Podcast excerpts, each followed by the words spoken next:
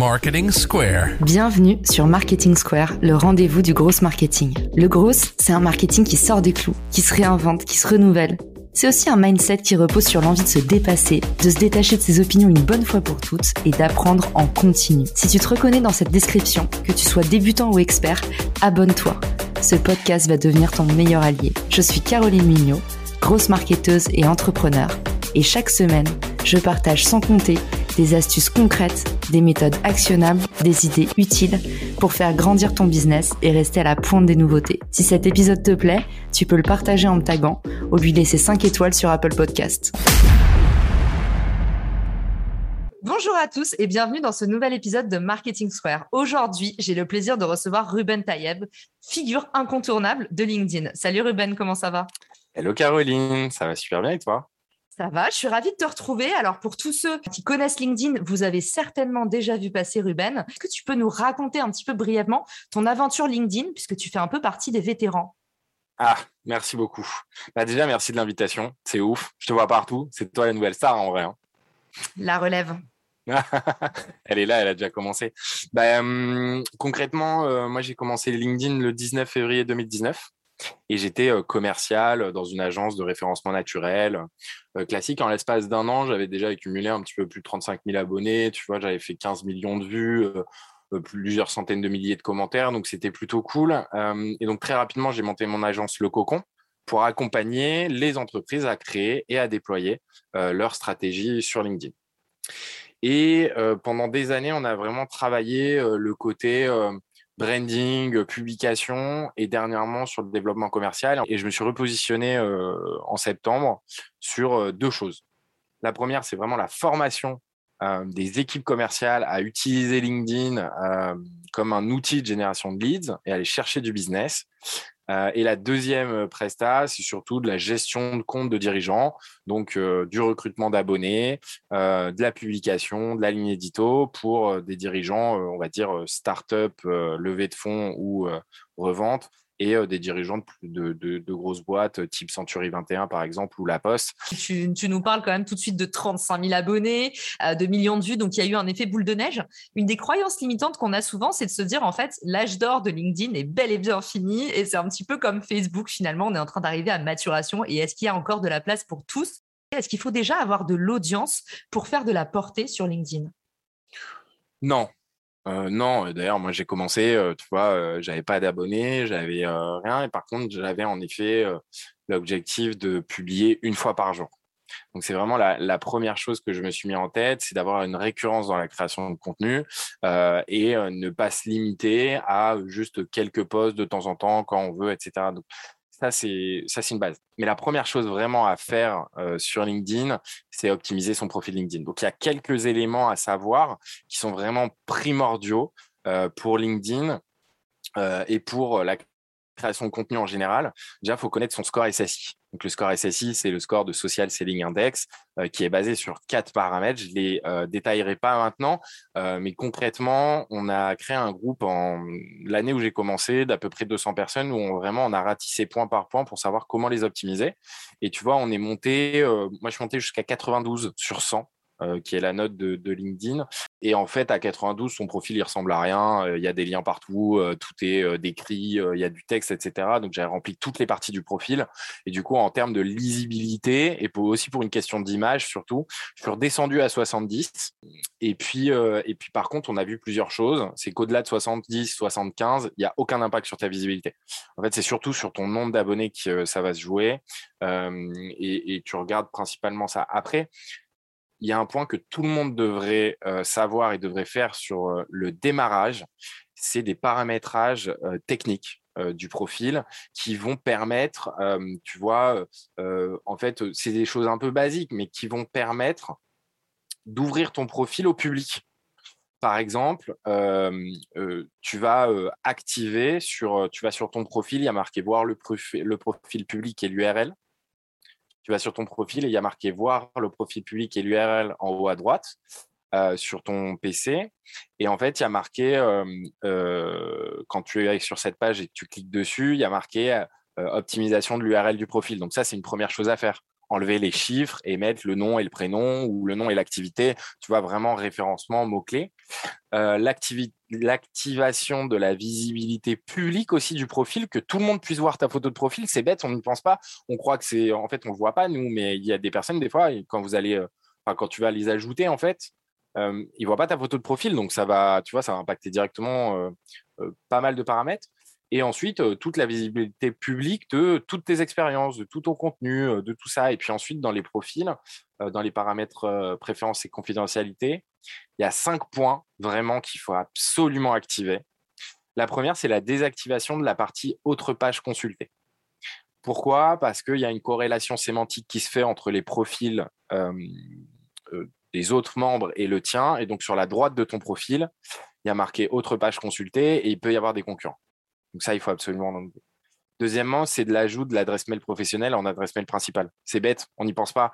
Mais en fait, euh, quand vous allez sur un profil et vous cliquez sur coordonnées et qu'il y a votre adresse mail personnelle, bah, tu vois, c'est un peu compliqué derrière de, euh, euh, de pouvoir le contacter sur son mail pro. Il y en a pas mal qui n'osent pas contacter sur le mail personnel.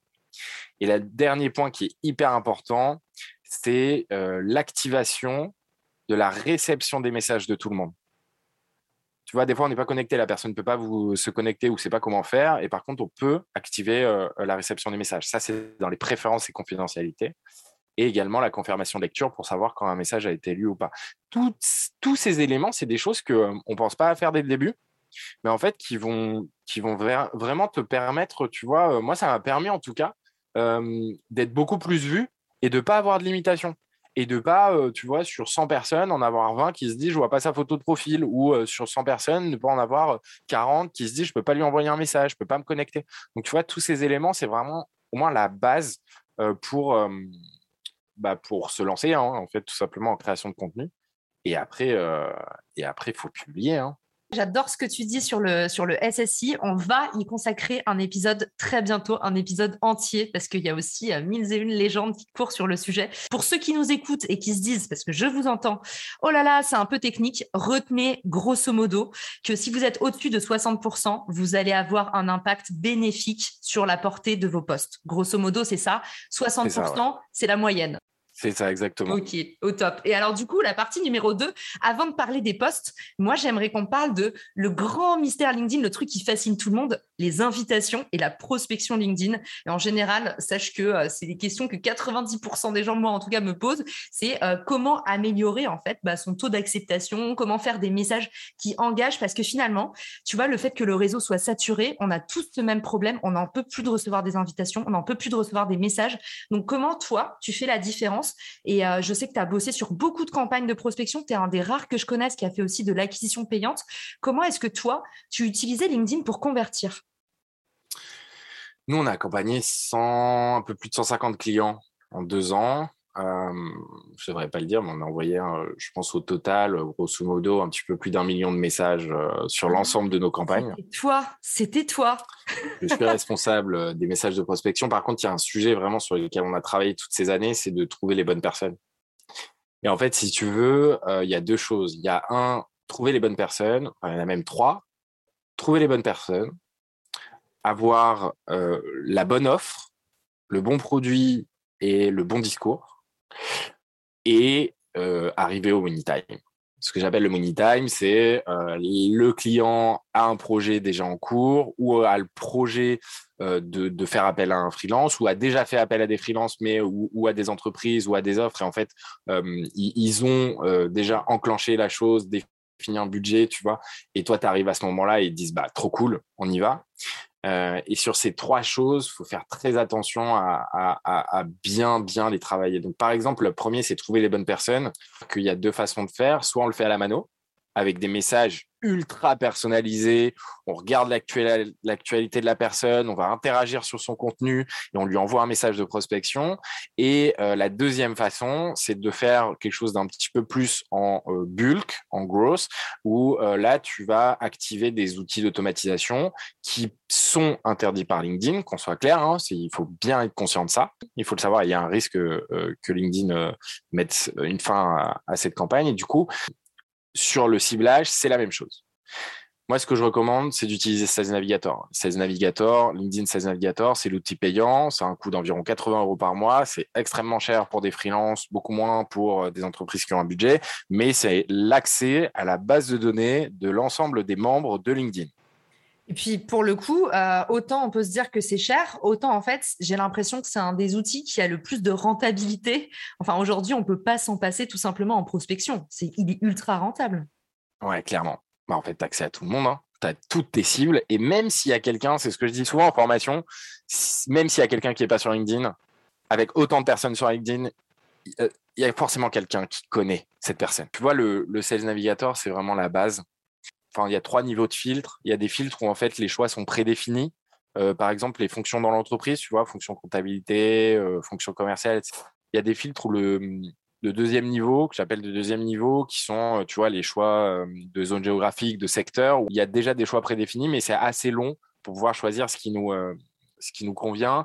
Et le troisième niveau, c'est le plus libre, c'est par exemple le title jobs, le titre, où là, en fait, tu écris ce que tu veux. Et c'est une opération sémantique, c'est-à-dire que quand tu cibles un directeur marketing, il n'y a pas que directeur marketing. Il y a head of digital, head of marketing, il y a directrice marketing, directeur marketing, directeur euh, marketing et communication. Enfin, il y, a, plein de postes différents. Je verrai un petit message à Caro pour qu'elle vous partage une liste de tous les titres qu'on a travaillé pendant euh, ces années pour avoir une liste des personnes qu'on peut euh, mettre en, en recherche. Donc, déjà de base, si, euh, tu veux bien euh, réussir ta séquence de prospection, il faut forcément euh, savoir à qui tu t'adresses et surtout, il faut cibler parfaitement les personnes que tu souhaites contacter. Après, il y a le message. Il faut être conscient que sur LinkedIn, les gens utilisent la messagerie de LinkedIn, mais ils utilisent aussi d'autres réseaux sociaux. Donc, ils n'ont pas le temps à consacrer à LinkedIn au quotidien. Ils n'ont pas des heures et des heures. Donc, il faut être hyper bref. Euh, et en plus de ça, ils reçoivent euh, des dizaines, voire des centaines d'autres messages. Tu vois, je manage euh, le compte d'une directrice marketing d'une grande marque française. elle reçoit, sans mentir, au moins 40 messages de prospection par jour. Et si j'ajoute tout le monde à son profil, je pense qu'on peut doubler ça facilement. Donc, ce qu'il faut être conscient, c'est que quand vous allez envoyer un message à quelqu'un, il en a déjà reçu un autre. Et sur n'importe quelle offre. Donc, ça, c'est définir le, le message, c'est vraiment très, très important où il faut faire des messages hyper concis, hyper brefs, mettre en même temps un maximum de valeur, un maximum de, preuves sociales. Ce que j'appelle les preuves sociales, c'est bah, combien de clients t'accompagnent, quel type de clients t'accompagnent, euh, quelle marque, etc. Et voilà sur la partie euh, message, un petit outil qui est quand même adoré et qui permet tout simplement bah, d'apporter plus de qualité à votre prospection, c'est quand même Crystal Nose. Donc, je l'indiquerai également dans les ressources de l'épisode avec tout ce qu'on vous partage euh, avec Ruben. Mais Crystal Nose vous fait des suggestions en vous disant, bah, avec cette personne, vous avez plutôt intérêt à aller droit à l'essentiel ou avec cette personne, il faut mieux enrober. Donc, euh, je vous invite à aller regarder ce petit outil qui peut permettre pour les moins marketeux d'entre nous vraiment d'accélérer en fait sur la partie prospection et de mieux comprendre aussi bah, le travail du marketeur. C'est totalement vrai ce que tu viens de dire parce que euh, j'ai utilisé, je le montrais en formation Crystal Nose, les gens étaient bouche bée, tu vois, euh, en mode mais what, mais comment ils analysent ça, etc. Et en fait, il y a tellement de paramètres que, euh, que des fois tu te dis mais où est-ce qu'ils ont pris cette info? Moi, je tu t'es analysé toi-même avec Crystal Nose? Non. C'est incroyable. Je te jure, ça te fait ton profil, c'est fou. Mais je te jure, même moi, je lis les messages, je dis mais j'achète. Non, mais c'est génialissime. Et pour le coup, on n'en parle jamais, mais LinkedIn est un outil d'audit incroyable, ne serait-ce que pour comprendre à qui vous vendez. C'est qu'aujourd'hui, sur LinkedIn, on parle de vendre, mais pour mieux vendre, il faut déjà comprendre sa cible. Regardez les gens qui suivent votre page entreprise. Déjà, vous allez avoir de la donnée démographique. Et puis, en plus, allez regarder où se balade votre prospect. Qu'est-ce qu'il aime, qu'est-ce qu'il like, sa façon de parler euh, aux autres, avec quelles autres pages il interagit, avec quelles personnes il est connecté. Et ça, en fait, euh, c'est dingue de pouvoir avoir accès. Euh, finalement, c'est comme si on avait accès au Facebook aujourd'hui de tous nos clients idéaux. quoi. C'est une mine euh, de ressources incroyable. Et il y a un autre sujet, sur, alors toujours dans la même veine, euh, il y a deux choses sur l'ultra personnalisation des invitations. Euh, c'est aussi l'engagement des contenus. C'est-à-dire que ce que j'invite mes clients à faire aujourd'hui, c'est de leur dire faites-vous une liste Excel des plus gros profils que vous souhaitez cibler, qui sont très intéressants pour vous. Et passez-y 10 à 30 minutes par jour pour aller liker toutes les publications, commenter toutes les publications, montrez-vous en fait auprès de ces prospects euh, dans un but euh, intéressé bien évidemment, mais au-delà de ça, euh, quand vous voyez des contenus à eux et que vous interagissez, ils vont voir que vous avez liké, vous avez commenté. Et donc, ils vont voir dans leur notification, c'est un peu comme une marque que vous voyez huit fois, enfin, tu vois, que tu vois huit fois d'affilée. Au bout d'un moment, bah, tu as de la récurrence et, tu te dis, ah bah oui, en fait, euh, c'est lui. Et donc, tu peux chauffer des prospects comme ça euh, assez facilement. Et après, il y a deux outils qui sont ultra puissants, que ce soit avec Sales Navigator euh, ou la recherche classique. Après, c'est principalement Sales Navigator, c'est EvaBoot. Ah ouais. c'est aujourd'hui, moi, je, je je ne peux plus faire ça en fait. Mm. Ça permet de requalifier une liste Sales Navigator sur la base des, euh, euh, des, filtres qu'on a qu'on met. En fait, la base des filtres qu'on a mis, des fois, elle n'est pas bonne. Tu cibles des personnes dirigeants d'une société de plus de 500 salariés, et en fait, il va te mettre le dirigeant d'une boîte de 1 salarié, et euh, il travaille aussi en tant que freelance dans une boîte de 500. Mm. Et en fait, LinkedIn, il va dire, il coche les deux cases, donc je te le mets. Mais c'est pas du tout une personne. Et en fait, Eva Wood va venir analyser toutes ces personnes. Et en analysant toutes ces personnes, ça va te permettre d'avoir euh, une liste Excel derrière que, où il va te dire qu'est-ce qui est bon et qu'est-ce qui est pas bon. Et sur les 1500 profils que tu as analysés, bah en fait, il y en a 700 qui sont dans tes filtres et il y en a 800 euh, qui sont pas du tout euh, dans ton scope. Et ça permet de faire des recherches, des, des ciblages beaucoup plus pertinents euh, que ce soit d'ailleurs après pour l'automatisation ou pas, hein. mais euh, du coup d'avoir cette base de prospects, de l'intégrer dans un CRM, envoyé par mail ou par LinkedIn, mais vraiment euh, EvaBoot c'est assez huge. et après le, deuxième outil, et eh ben ça va être Walaxy, l'outil d'automatisation ou Lemlist aussi le fait en termes d'automatisation, qui sont deux très bons outils qui vous permet de, de, faire un, un, cross-selling, un cross-canal, à la fois par mail et à la fois par LinkedIn. Donc, tu vas pas te faire des amis parce que là, tu as cité les deux gros concurrents. Prospectine et Lamlist, ils sont, ils sont meilleurs copains. Euh, en tout cas, je suis complètement d'accord avec toi sur Eva Boots. Euh, juste pour ceux qui nous écoutent, quand tu dis requalifier, parce que parfois on utilise un peu du jargon, euh, tout simplement imaginez que c'est quelqu'un qui vous fait le nettoyage de votre liste Excel et qu'en fait il remet tout dans les bonnes cases, un peu comme ce que nous on faisait avant à la main et qui prenait plusieurs heures et qui en plus n'apportait que très peu de valeur. Les tâches un peu répétitives, c'est celles-ci qui ont beaucoup de valeur à être automatisées. Donc merci, merci Ruben, effectivement, Eva Boot pour cleaner vos fichiers Excel, pour tout nettoyer, mettre tout dans les bonnes cellules. Et puis après, un petit list pour la partie quand même euh, activation cross-canal, c'est-à-dire pouvoir connecter ses emails tout en soufflant une invitation LinkedIn, euh, une visite sur le profil LinkedIn, ça vous permet de créer des scénarios. Et puis bah moi j'adore j'adore Prospecting qui maintenant a été intégré à, à Wallaxy. Donc c'est le en fait pour ceux qui nous écoutent, avant, c'était prospecting. Maintenant, c'est euh, euh, un petit peu plus complet. Et ce qui est génial, c'est qu'ils vous mettent des, scénarios préfaits. Et du coup, vous n'avez plus besoin de vous occuper de votre séquence de prospection. Vous pouvez tester différentes choses. Et je sais pas ce que tu en penses, Ruben, mais euh, on est là à un stade où n'importe qui peut faire une campagne de prospection qui engage. Tout à fait, mille fois. et en plus, je vais rajouter un petit point sur les messages à envoyer avec ces différents outils. La première, c'est un truc qu'on a, a utilisé pendant des années, bah, pendant deux ans, quoi, avec la plupart de nos clients, chez qui on n'arrivait pas à bien utiliser, euh, identifier, on n'arrivait pas à bien identifier les cibles. Euh, et même quand on identifiait bien les cibles, on n'arrivait pas à trouver le décisionnaire. Du coup, ce qu'on faisait, c'est quand on, adressait un message aux entreprises, on leur demandait systématiquement Bonjour, pourriez-vous m'orienter vers la personne en charge de ce sujet en interne? Et euh, je décrivais l'activité après. Et après, j'utilisais un outil d'enrichissement de contact et de numéro de téléphone pro qui s'appelle Casper.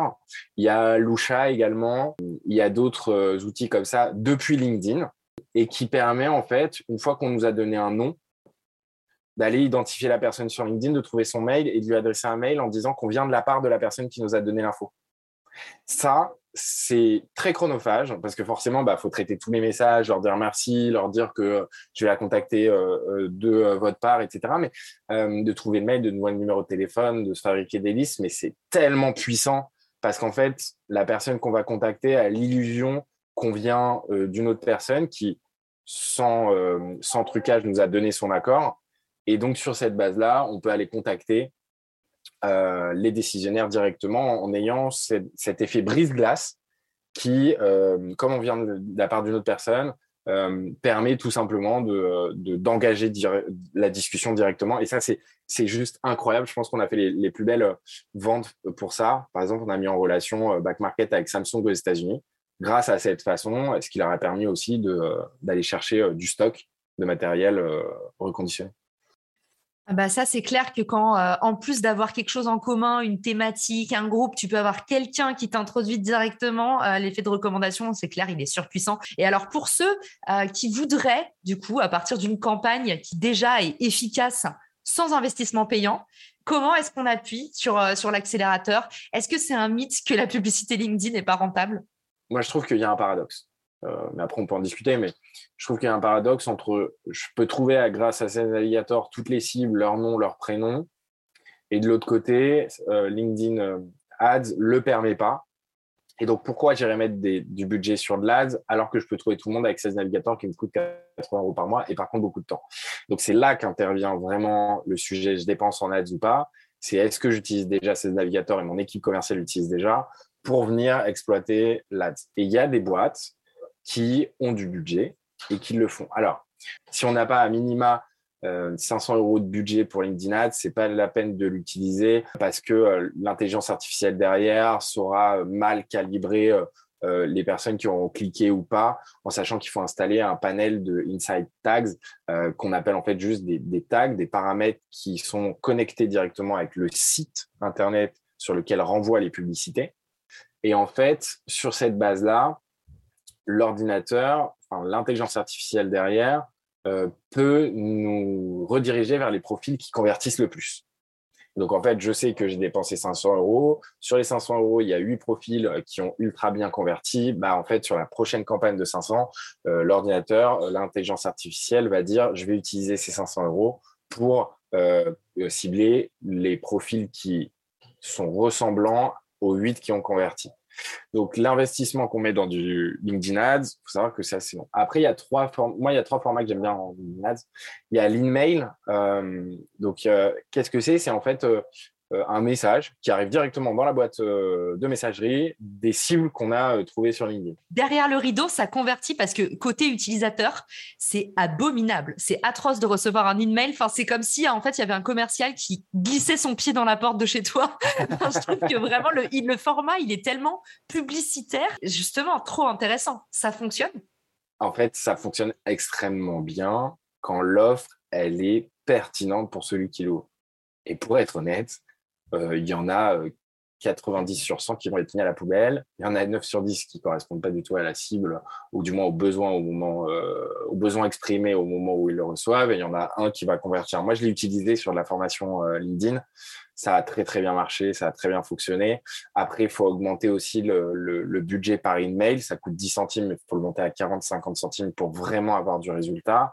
Euh, on est sur des budgets qui sont assez chers, mais euh, quand on a un très bon ciblage, notamment sur les cibles euh, qu'on active à l'intérieur du LinkedIn Campaign Manager, ça fonctionne. Et d'ailleurs, c'est Payfeed l'utilise beaucoup, Conto l'utilise beaucoup. Tu vois, par contre, c'est sûr que c'est un peu comme tout. C'est-à-dire que si tu n'adresses pas la bonne personne au bon moment, bah, la personne s'en fout et le fout dehors. Par contre, pour ceux pour qui euh, euh, ils en ont vraiment besoin, euh, bah là, ils répondent tout de suite et, ça fait partie des, des techniques d'acquisition qui fonctionnent.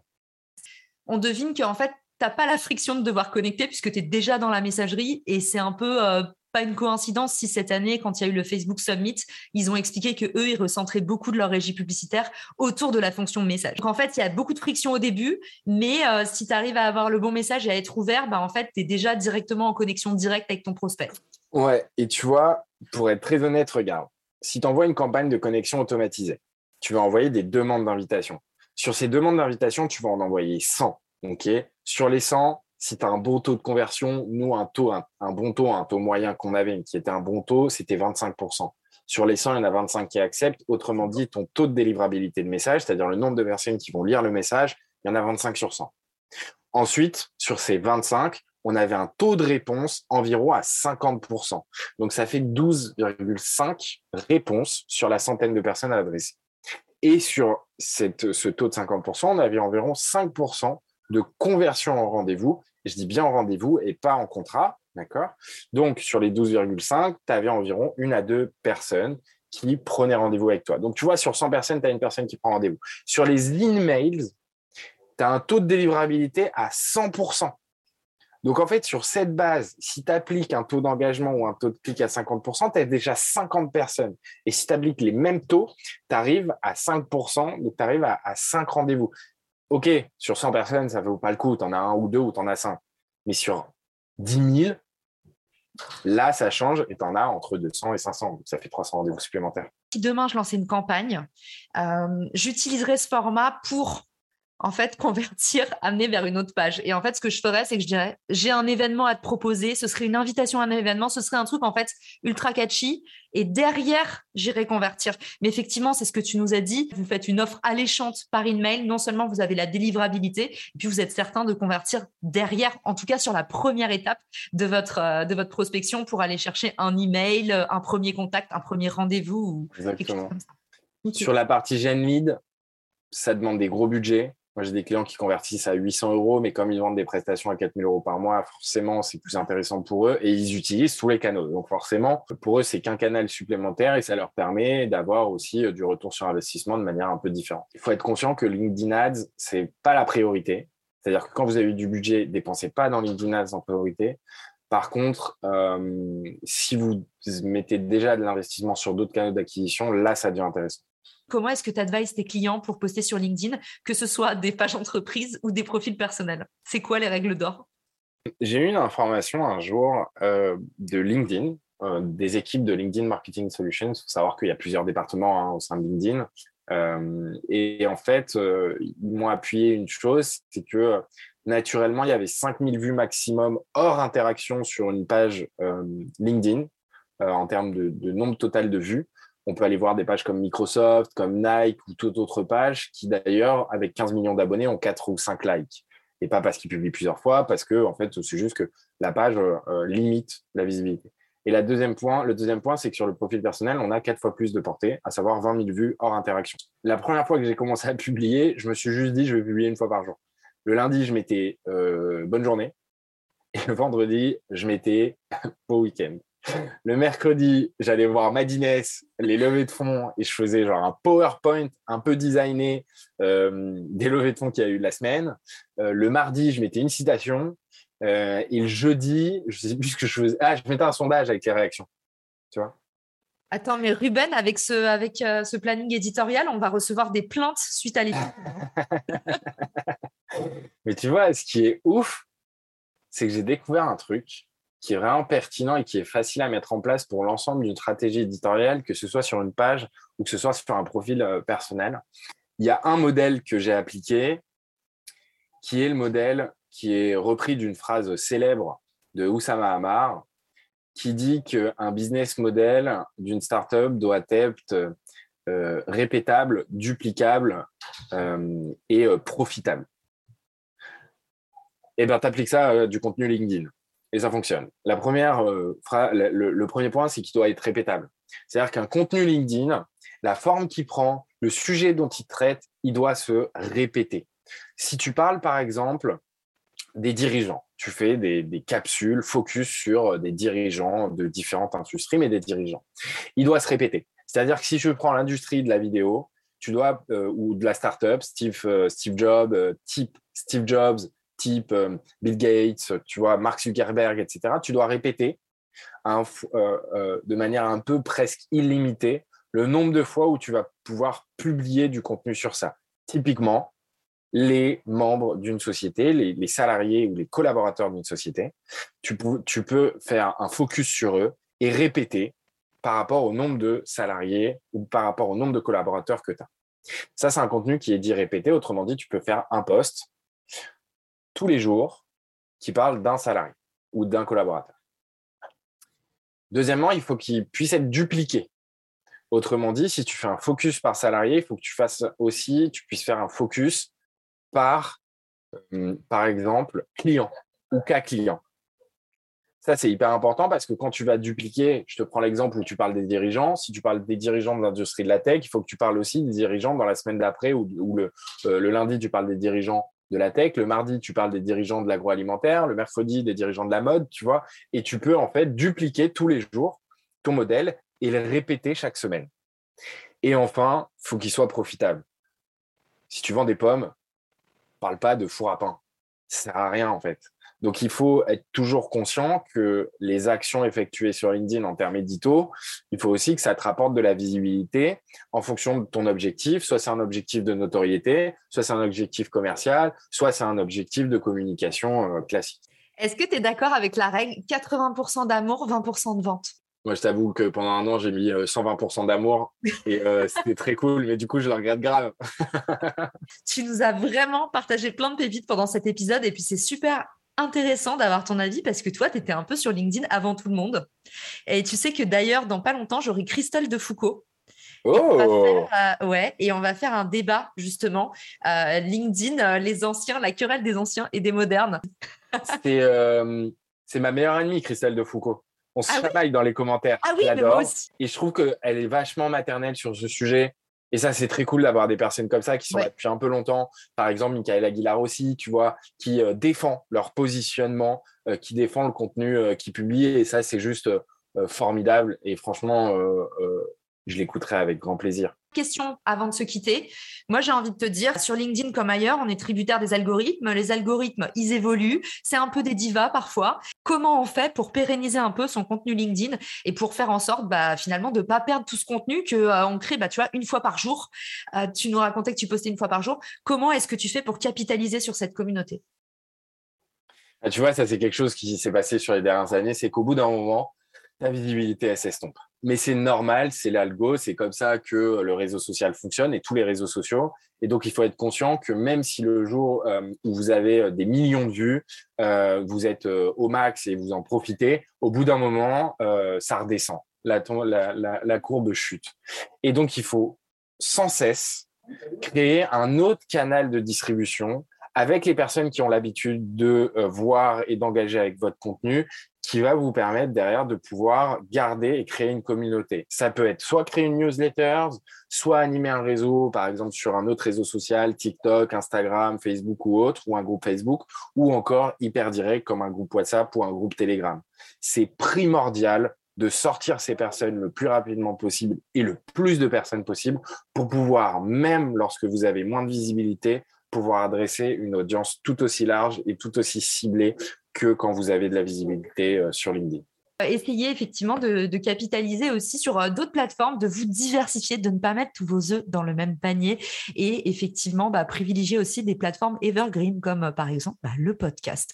En tout cas, Ruben, merci beaucoup d'avoir été avec nous. Où est-ce qu'on peut te contacter même si on a une idée de la réponse? Uniquement sur LinkedIn à Ruben Tayeb, T-A-I-E-B, R-U-B-E-N. Euh, et on peut m'envoyer directement un petit message dessus euh, ou par mail sur ruben.lecocon.co et donc sur le site lecocon, comme un cocon.co. Et surtout, allez suivre Caroline sur tous les réseaux sociaux, sur Instagram, sur Clubhouse, sur LinkedIn. Elle crée du contenu de fou. C'est incroyable ce qu'elle fait l'énergie qu'il y est. Et honnêtement, c'est que du plus. Oh, merci Ruben. J'espère que tu vas pas m'envoyer une facture parce que je sais que tu es un influenceur connu.